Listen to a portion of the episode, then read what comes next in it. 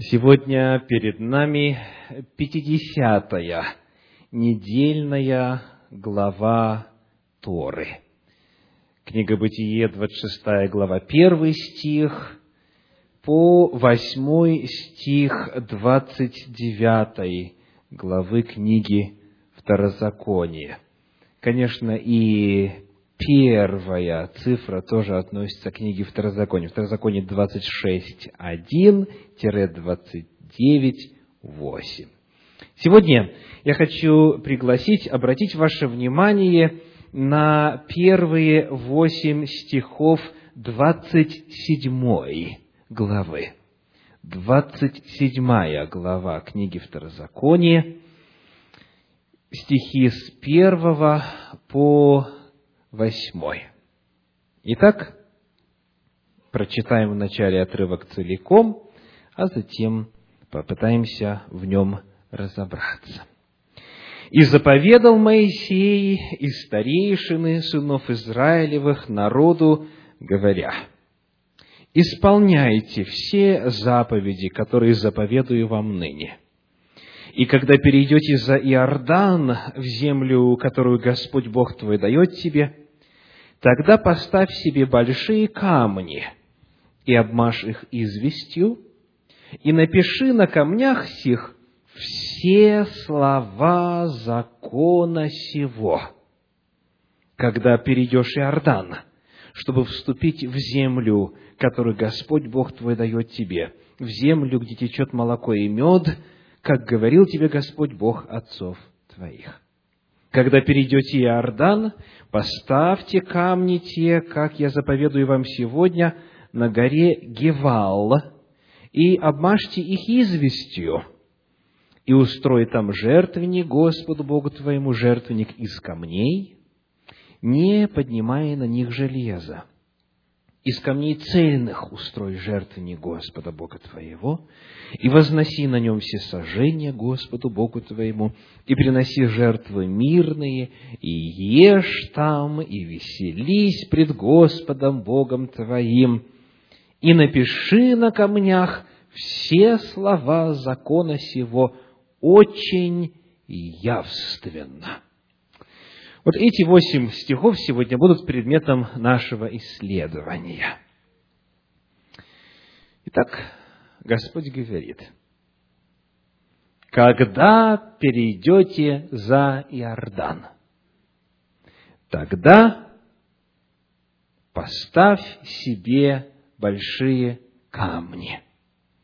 К сожалению, в синодальном переводе отсутствует очень важное слово.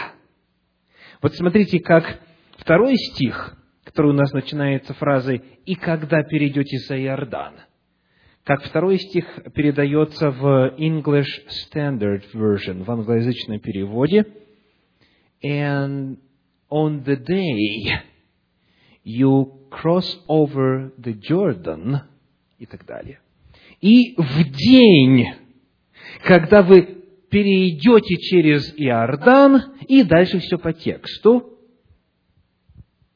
поставь себе большие камни. Это точный перевод с древнееврейского «бейом» – в день. Иными словами, эта заповедь касалась именно, именно, именно того момента, вот в тот самый день, когда они пересекли Иордан, нужно было поставить камни и затем на них написать слова закона. Давайте вспоминать, что же произошло в тот день, когда они пересекли Иордан. Ну, во-первых, мы узнаем о том, что, как повествует книга Иисуса Навина, 4 глава, и перед этим третья, описывая время года и погодные условия, дело это было непростое. Хотя Иордан, в принципе, речка не такая и многоводная, это горная река, начинающаяся высоко в горах, и там не очень много в действительности таких широких мест и глубоких мест, которых можно было бы опасаться при переходе. Но Священное Писание указывает, что в тот период времени, когда израильский народ подошел к Иордану, Иордан, что с ним было? Давайте читать. Иисуса Навина, третья глава, пятнадцатый стих, вторая часть. Иисуса Навина, книга, третья глава, пятнадцатый стих, вторая часть. Иордан же выступает из всех берегов своих во все дни жатвы пшеницы. То есть это время разлива Иордана. И потому, в принципе, речушка не очень крупная, не сравнить с Волгой или Окой, или с Миссисипи и так далее, весной становилась достаточно опасной. Сказано, Иордан же выступает из всех берегов своих во все дни жатвы пшеницы, потому в это время перейти было просто невозможно. И вот Господь, тем не менее, говорит Иисусу Навину, иди, и перейдете через реку Иордан, и сделать нужно следующее. В третьей главе мы читаем стихи с девятого и далее. Иисус сказал сынам Израилевым, «Подойдите сюда и выслушайте слово Господа Бога вашего». И сказал Иисус, «Из всего узнаете, что среди вас есть Бог живый, который прогонит от вас хананеев, и хитеев, и евеев, и ферезеев, и гергесеев, и амареев, и иусеев. Вот ковчег завета Господа всей земли пойдет пред вами через Иордан. И возьмите себе двенадцать человек из колен Израилевых по одному человеку из колена. И как только стопы ног священников, несущих ковчег Господа, владыки всей земли, ступят в воду Иордана, вода иорданская иссякнет, текущая же сверху вода становится, остановится стеною. Итак, когда народ двинулся от своих шатров, чтобы переходить Иордан, и священники понесли ковчег завета пред народом, то лишь только несущие ковчег вошли в Иордан, и ноги священников, несших ковчег, погрузились в воду Иордана, вода, текущая сверху, остановилась и стала стеною на весьма большое расстояние до города Адама, который подле Цартана, а текущая в море равнина, в море соленое ушла и иссякла. И народ переходил против Иерихона. Священники же, ковчег Завета Господня, стояли на суше среди Иордана твердую ногою все сыны Израилевы переходили по суше, доколе весь народ не перешел через Иордан. То есть вот мы сейчас с вами прочитали о чем? Бейом. В день, в день, когда вы перейдете через Иордан, возьмите камни. Что же это за камни? Давайте читать дальше. Четвертая глава с первого стиха. Когда весь народ перешел через Иордан, Господь сказал Иисусу, возьмите себе из народа двенадцать человек, по одному человеку из колена, и дайте им повеление, и скажите, возьмите себе отсюда, из средины Иордана, где стояли ноги священников неподвижно, двенадцать камней, и перенесите их с собою, и положите их на ночлеге, где будете ночевать в эту ночь. Итак, вот эти двенадцать человек, они получили повеление взять именно те камни, которые были свидетелем чуда, где ноги священников стояли, и эти двенадцать человек были заранее выбраны. Мы о них читали еще с вами в третьей главе, третья глава, двенадцатый стих. «Возьмите себе двенадцать человек из колен Израилевых по одному человеку из колена». То есть, смотрите, что происходит. Иисус Навин и народ помнит повеление Моисея, которое он передал от лица Божия, что в тот самый день, когда они будут переходить, нужно взять камни. Потому двенадцать человек заранее приготовлены, И когда народ израильский прошел, то они берут эти камни и выносят из Иордана. Дальше. Э, стих 5, 4 главы книги Иисуса Навина. «И сказал им Иисус, «Пойдите пред ковчегом Господа Бога вашего в середину Иордана, и возьмите оттуда и положите на плечо свое каждый по одному камню по числу колен сынов Израилевых, чтобы они были у вас знамением, когда спросят вас в последующее время сыны ваши и скажут, «К чему у вас эти камни?» Вы скажете им, «В память того, что вода Иордана разделилась перед ковчегом завета Господа, когда он переходил через Иордан, тогда вода Иордана разделилась. Таким образом, камни сии будут для сынов Израилевых памятником навек. Итак, мы с вами узнали теперь о том, как эта заповедь исполнилась и откуда эти камни были взяты эти камни были э, памятником, как сказано, потому что они были получены с такого места, с которого в обычное время, при обычных обстоятельствах, без Божия чуда, они никогда не могли быть извлечены. Потому эти камни, они были особой природы они должны были навеки, как сказано в прочитанном нами отрывке, навеки напоминать народу о Божьих чудесах, о Божьих знамениях.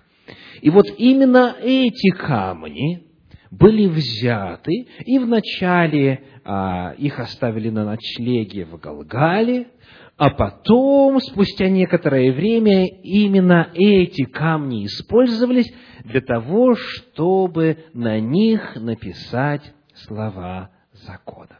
Потому получается, что закон был написан на двух материалах, на двух видах материала и в двух местах. Ну, само собой, где? В, в книге закона, в свитке, и он был размещен а, одесную ковчега Завета Божьего, он находился во святом святых, туда только первосвященник мог заглянуть, но помимо этого закон был записан на камнях, которые по природе своей были памятником.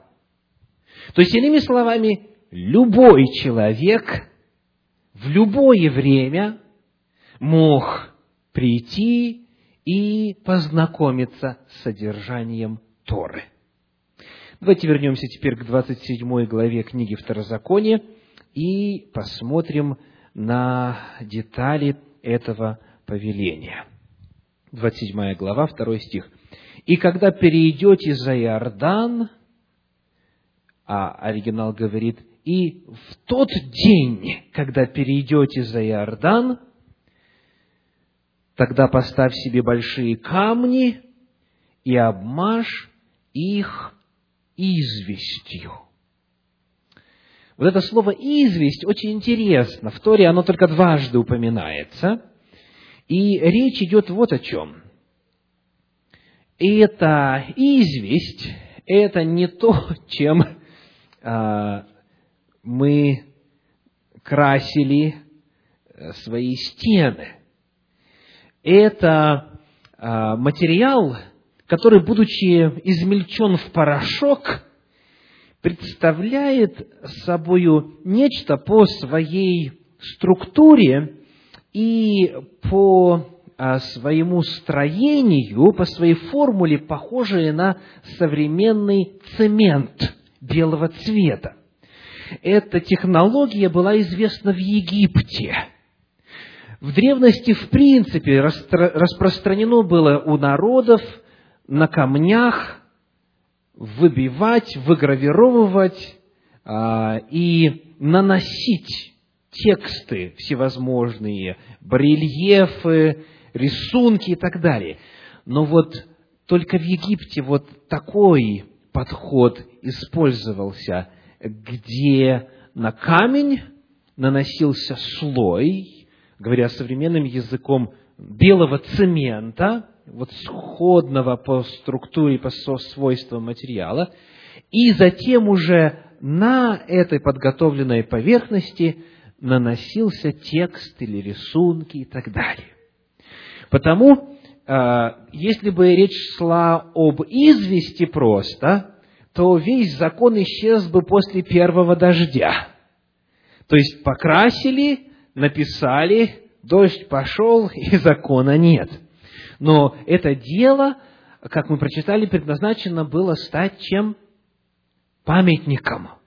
Памятником навеки, навсегда, чтобы во всех поколениях, когда рождаются новые детки, они могли, задавая вопрос, что же это такое, узнать и прочитать все сами. Итак, мы выяснили с вами, что здесь перед нами особые камни, особая обработка этих камней. И вот теперь вопрос. Как же весь закон уместить на двенадцати камнях? Некоторые комментаторы, как пишет классический иудейский комментарий Санчина, считают, что лишь часть Торы была записана на камнях, воздвигнутых на горе Геваль. Однако, обнаружение кодекса Хамурапи, знаете, о ком идет речь, да? Это древний вавилонский царь, современник Авраама, это 19 век до нашей эры. Кодекс царя Хамурапи, слова которого были нанесены на каменный столб – стало простым доказательством того, что на камне можно записать текст, объем которого мало отличается от объема Торы. Кодекс Хамурапи состоит из 232 параграфов, которым предшествует длинное введение, а завершает его многословное предупреждение тем, кто не намерен повиноваться законам царя. Восемь тысяч слов – размещены на одной диоритовой глыбе. Кодекс Хамурапи. После этой находки уже нетрудно представить себе, что весь текст книги Дворим, то есть Второзаконие, или даже полный текст Торы мог быть записан на двенадцати больших камнях. Теперь давайте посмотрим еще раз на эти камни. Вот те, на которых закон должен был быть написан, а, и камни, из которых жертвенник должен был устроен, там же, на горе Геваль. Это одни и те же камни или речь идет о разных камнях? Посмотрите, как это описывается. Второзаконие 27 глава, стихи с 3 и далее. «И напиши на камнях сих все слова закона сего, в оригинале все слова Торы сей. Так? Когда перейдешь Иордан, чтобы вступить в землю, которую Господь Бог твой дает тебе. Когда перейдете Иордан, поставь камни те, как я повелеваю вам сегодня, на горе Гивал, и обмажьте их известью, и устрой там жертвенник Господу Богу твоему, жертвенник из камней, не поднимая на них железа, из камней цельных устрой жертвенник Господа, Бога твоего». То есть, когда мы читаем 27 а, главу книги Второзакония, то вот упоминаются эти 12 камней, на которых нужно было написать текст закона, и сказано «устрой», «устрой жертвенник» из какого числа камней? Тоже 12 камней. То есть мы узнали, что именно 12 камней было взято оттуда из Иордана.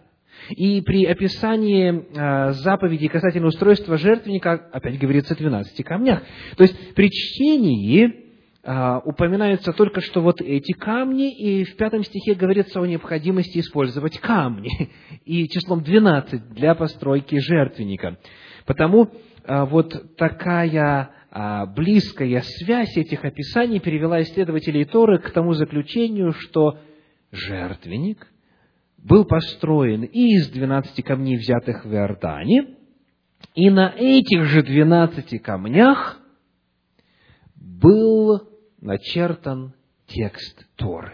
То есть это одни и те же, одни и те же двенадцать камней. Однако, а, есть комментаторы, которые считают, что поскольку камни жертвенника были неровными, потому что, помните, сказано, их нельзя было что? Обрабатывать, то а, они, стало быть, были и непригодными для того, чтобы обмазать их известью и писать на них текстуры. И потому эти комментаторы считают, что нет, это два как бы разных набора камней. Двенадцать камней, которые были взяты из Иордана, на них были написаны слова Торы, а другие двенадцать камней, они были использованы для постройки а, жертвенника. И потому вы встретите и такое, и такое мнение, но это, а, в принципе, не настолько принципиально для целей наших исследований с вами сегодня. А, тем не менее, когда сказано «не поднимай на них железо», это значит что? Не откалывай их, так, не а, шлифуй их, но накладывание сверху извести, как названо в Библии, не есть нарушение этого правила. Потому вполне возможно, что они были а, использованы как есть, так сказать, в своей природной форме, без приложения железных инструментов, но затем они были а, сверху а, обмазаны вот этим составом для того, чтобы на них можно было написать текст Торы. Мы не знаем точно, но в Торе есть два места, которые показывают нам приблизительно такую же картину, и по этим местам мы можем ориентироваться. Давайте посмотрим с вами на книгу Исход, 24 главу, стихи 3 и 4. Исход, 24 глава, стихи 3 и 4. «И пришел Моисей, и пересказал народу все слова Господни и все законы, и отвечал весь народ в один голос и сказали, «Все, что сказал Господь, сделаем». Это происходит еще у горы Синай. Так? И написал Моисей все слова Господни, и, встав рано поутру, поставил под горою жертвенник и двенадцать камней по числу двенадцати колен Израилевых, то есть вы видите, что в том случае, когда э, давался закон на горе Синай, там был жертвенник устроен, и плюс в качестве памятника поставлено 12 камней. В этом стихе 12 камней в дополнение к жертвеннику. Однако у нас есть в Священном Писании место, где описывается, как это заповедь, как это повеление о камнях и о жертвеннике, и о написании на камнях текста Торы, как это повеление было исполнено. И это книга э, Иисуса Навина, 8 глава. Давайте прочитаем. Иисуса Навина, 8 глава, стихи с 30 по 35. Тогда Иисус устроил жертвенник Господу Богу Израилеву на горе, где нужно было? На горе Гевал, верно? Как заповедал Моисей, раб Господень, сынам Израилевым, о чем написано в книге закона Моисеева, то есть то, что мы сейчас исследуем. Так? Жертвенник из камней цельных, на которые не поднимали железо, и принесли на нем все сожжения Господу и совершили жертвы мирные. Итак, выполнили эту часть. И написал Иисус там на камнях список закона Моисеева, который он написал пред сынами Израилевыми. То есть, что получается, когда описывается, как это было сделано, устроил жертвенник из двенадцати камней, не накладывая на него тесла и так далее, и следующий стих, и написал Иисус там на камнях. То есть, вот в этом месте не упоминается, что камни были в дополнение к жертвеннику. Потому, может быть, речь идет на самом деле о том, что сами камни, которые были извлечены так чудесно, они стали э, жертвенником, и на них был записан, очень важно подчеркнуть, весь текст закона. Иисус Навин записал. Не упоминается, что камни были отдельно от жертвенника. Итак, к чему нас это учит сегодня? Вы знаете, а, большинство людей имеет представление о том, что священные книги – это удел только избранных. Встречались с таким понятием? Когда в свое время в Нижнем Новгороде мы с молодежью нашей конгрегации поставили перед собою а, задачу исследовать а, вероучение разных религий и деноминаций внутри разных религий, а мы, исследуя историю, исследуя вероучение, затем посещали посещали вот эти церкви, синагоги, мечети там и так далее, и так далее. Всех, кого могли найти, посещали, знакомились, нам было интересно и почитать, и исследовать, и вживую встретиться с представителями других религий, разных религий. И вот что очень интересно, что за редким исключением а, представители самых разных религий, тут и, и ислам, и буддисты, и э, кришнаиты, и так далее, и так далее. И представители некоторых деноминаций внутри христианства относятся с большим уважением к священному тексту, к священным писаниям, но считают, что эти святые строки не для них. То есть, отношение практически везде было одинаковым. Даже среди протестантских направлений в христианстве, где Слово Божие является мерилом веры, и где всегда звучит призыв «исследуйте Писание» и так далее, и так далее, на практике получалось, что когда мы начинали обсуждать какие-то богословские вопросы, то люди, вместо того, чтобы сказать «хорошо, давайте откроем Слово Божье и посмотрим, что там написано», нас всегда отправляли к старшим братьям. Вот наши старшие братья, они знают, они вам все расскажут. И когда мы призывали, так э, а Слово Божье нам не дано разве лично каждому, всегда вот туда нас отправляли. Я уже не говорю о других деноминациях ортодоксальных внутри христианства и представителей э, других э, нехристианских религий. То есть, в некоторых считается, что священный текст обычному простому человеку читать вообще нельзя. А сколько раз мне на Руси говорили, что Библию лучше не читать, а то с ума сойдешь.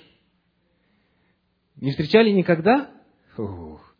Да, что с ума сойдешь, если будешь священные писания изучать. То есть, вот есть, существует в народе такое отношение, что священные слова, священные книги, в разных религиях разные книги почитаются священными, но отношение к ним всегда одинаковое. Это не для нас, это для них, для руководителей, для старших братьев, для для священников, для настоятелей, для раввинов и для имамов и так далее. Это не для нас. То есть наше дело просто делать то, что нам говорят. И вот здесь, в Торе, перед нами совершенно другой подход. Да, есть свиток во святом святых. Он надежно а, охраняется, потому что там сам Бог присутствует. Да, туда только первосвященник один раз в год заходит. Но оказывается, помимо этого, как говорит восьмой стих, очень явственно вся Тора была записана и размещена на горе Гиваль. То есть можно было всем, любому человеку всегда прийти и узнать, что говорит Господь. Общедоступность знания воли Божьей. Вот чего Бог хочет. Чтобы не понаслышке, а непосредственно человек мог знать, что он говорит. Очень интересно, в книге «Патриархи и пророки» об этом пишет Елена Уайт. Теперь закон был записан еще раз и помещен там, где все могли бы читать его. Каждый имел возможность видеть условия завета, на которых получали ханаанскую землю. Всем предстояло изъявить свое согласие на принятие условий завета и выбрать для себя благословение в случае их соблюдения или проклятие за нарушение. Закон был не только записан на камнях монумента, Иисус Навин сам прочел его во всеуслышание перед всем Израилем. Хотя прошло немного времени с тех пор, как Моисей дал народу книгу Второзакония, однако теперь Иисус снова прочел закон. В 31 главе книги Второзакония, в стихах с 9 по 13, сказано так. «И написал Моисей закон сей, и отдал его священникам, сынам Левиным, носящим ковчег завета Господня, и всем старейшинам сынов Израилевых. И завещал им Моисей и сказал, «По прошествии семи лет, в год отпущения, в праздник кущей, когда весь Израиль придет явиться пред лице Господа Бога твоего на место, которое изберет Господь, читай сей закон пред всем Израилем вслух его.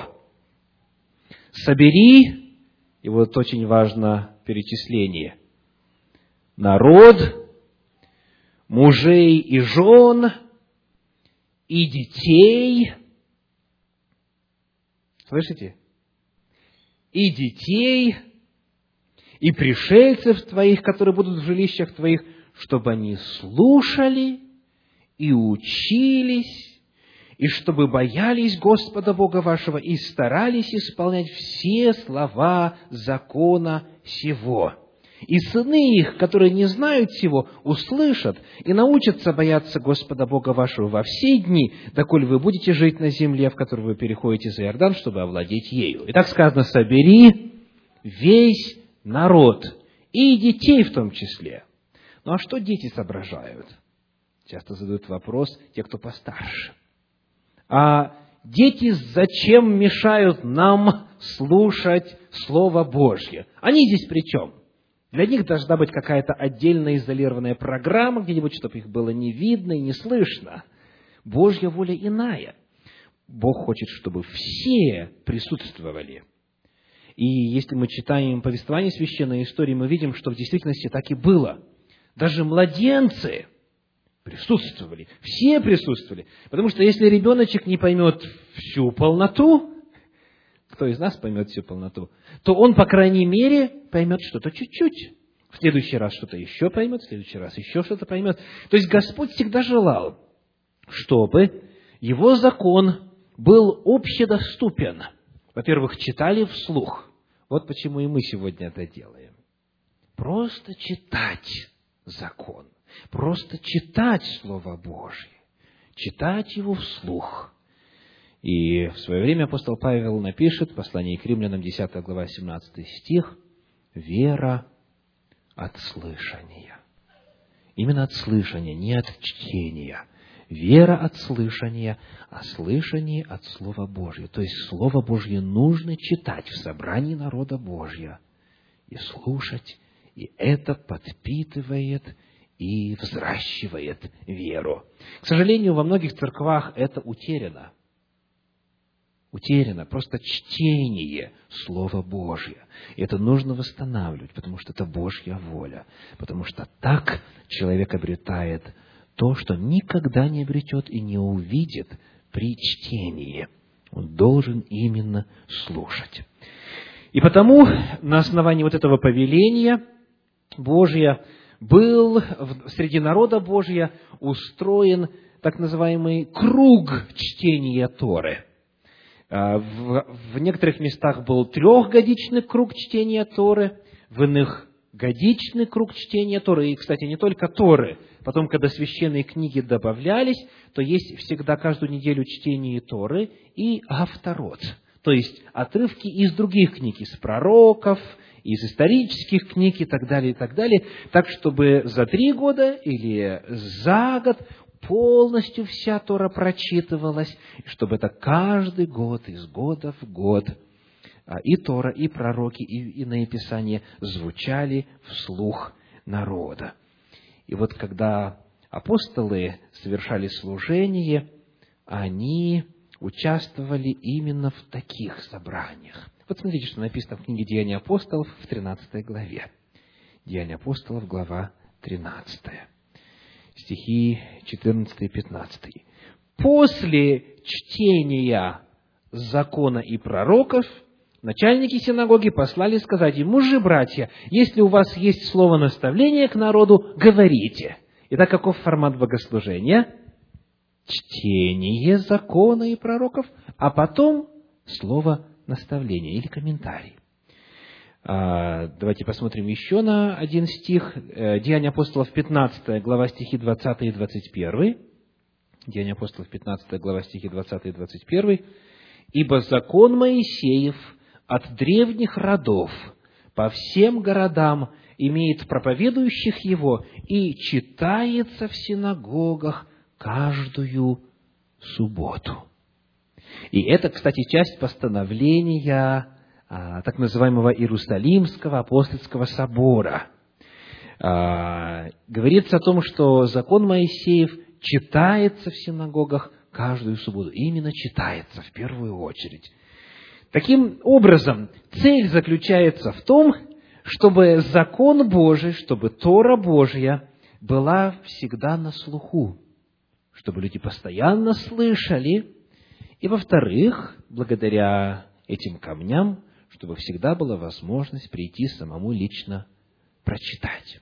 Далеко не все могли позволить себе купить свиток Торы, не говоря уже о других книгах Священного Писания. Это большая роскошь. И даже и сегодня а, это не мало стоит. Таким образом, а, сегодня, чтобы заказать а, у профессионального писца Сойфера книгу Пятикнижье, книгу Тору, необходимо заплатить порядка 80-100 тысяч долларов сегодня. Вот, то есть, это, это роскошь большая. И потому, а, поскольку человеку все, все-таки нужно знать, о чем говорит Бог в своем законе, Господь вот предусмотрел такой памятник, такой способ. Вот а, что интересного я нашел касательно замысла Божия в отношении того, чтобы закон Божий был известен народу. В книге Второзаконие в 31 главе 19 стих говорит. Второзаконие 31 глава, 19 стих. 31-19. Итак, напишите себе слова песни сей и научи ей сынов Израилевых и вложи ее в уста их, чтобы песня сия была мне свидетельством на сынов Израилевых. Очень интересное место Священного Писания. Сказано, напишите себе слова песни сей, научи ей сынов Израилевых. Что это будет означать? Научи. То есть выучить необходимо и вложи ее в уста их, то есть чтобы они это говорили, произносили, пели. Но вот вопрос какой о какой песне идет речь? Во всей 31 главе никакой песни нет и упоминания никакого нет. Но о чем 31 глава книги Второзакония в действительности говорит, так это о тексте Торы. Вот смотрите, 31 глава, стихи с 9 и далее. «И написал Моисей закон сей, и отдал его священникам, сынам Левиным, носящим ковчег завета Господня, и всем старейшинам сынов Израилевых. И заповедал им, значит, читайте там и так далее, и так далее. То есть, вот здесь все перед нами описание именно Торы. И потом вдруг, вдруг появляется в 19 стихе Э, повеление, напишите себе слова песни сей. Но никакой песни нет. Да, песня Моисея потом появляется э, в 32 стихе, да, вернее, в 32 главе, но вот в иудаизме это место истолковывается именно так. Послушайте, что говорит еврейская энциклопедия. Согласно Талмуду, Библия предписывает, чтобы каждый еврей владел Сефер Тарой, то есть свитком Торы. В стихе Второзакония 31.19 «Итак, напишите себе эту песню», слово «песня» трактуется как «вся Тора». То есть, потому в иудаизме считается, что Тору нужно знать как? Наизусть. То есть, нужно написать, нужно научить и вложить в уста. И в 30 главе книги Второзакония, в стихах с 11 по 4, это описано так. «Ибо заповедь сия, которую я заповедую тебе сегодня, не недоступна для тебя и недалека, она не на небе, чтобы можно было говорить, кто взошел бы для нас на небо и принес бы ее нам, и дал бы нам услышать ее, и мы исполнили бы ее. И не за морем она, чтобы можно было говорить, кто сходил бы для нас за море и принес бы ее нам, и дал бы нам услышать ее, и мы исполнили бы ее. Но весьма близко к тебе слово сие, оно в устах твоих и в сердце твоем, чтобы исполнять его. Что это значит? В устах, значит, люди говорят, и в сердце, значит, где? В сознании, в памяти. А, в английском есть очень интересная фраза, называется know by heart, или to learn by heart, то есть выучить наизусть. Uh, learn by heart, знать наизусть, выучить наизусть. То есть в действительности Бог желал, чтобы Тору знали наизусть. У некоторых из вас округлились глаза. Как же этого можно ожидать? Как же этого можно требовать? Это вам не стихотворение «Полтавская битва» заучить наизусть, так? А пять книг Священного Писания, всю Тору, все пятикнижье Моисеева. Но Бог именно к этому призывает. Хотите или не хотите, призыв звучит. И Иисус Христос выучил. Он родился как обычный человек, как обычный младенец – рос постепенно, постепенно мудрости набирался. Он возрастал в премудрости, сказано, так? И в любви у Бога человеков. И вот э, в начале э, своего общественного служения, сразу после крещения, он уходит в пустыню. Помните? Сорок дней искушаем от дьявола. Сорок дней искушаем от дьявола. И э, дьявол предлагает ему всевозможные разные виды соблазнов. Давайте посмотрим, как Иисус Христос реагирует на атаки дьявола. Матфея 4 глава, стихи с 1 по 10. Матфея 4 глава, с 1 по 10 описывается искушение – Тогда Иисус возведен был духом в пустыню для искушения дьявола, и, постившись сорок дней и сорок ночей, напоследок взалкал. И приступил к нему искуситель и сказал, «Если ты Сын Божий, скажи, чтобы камни сии сделались хлебами». Он же сказал ему в ответ, «Написано», кавычки открываются, «Не хлебом одним будет жив человек, но всяким словом, исходящим из уст Божьих».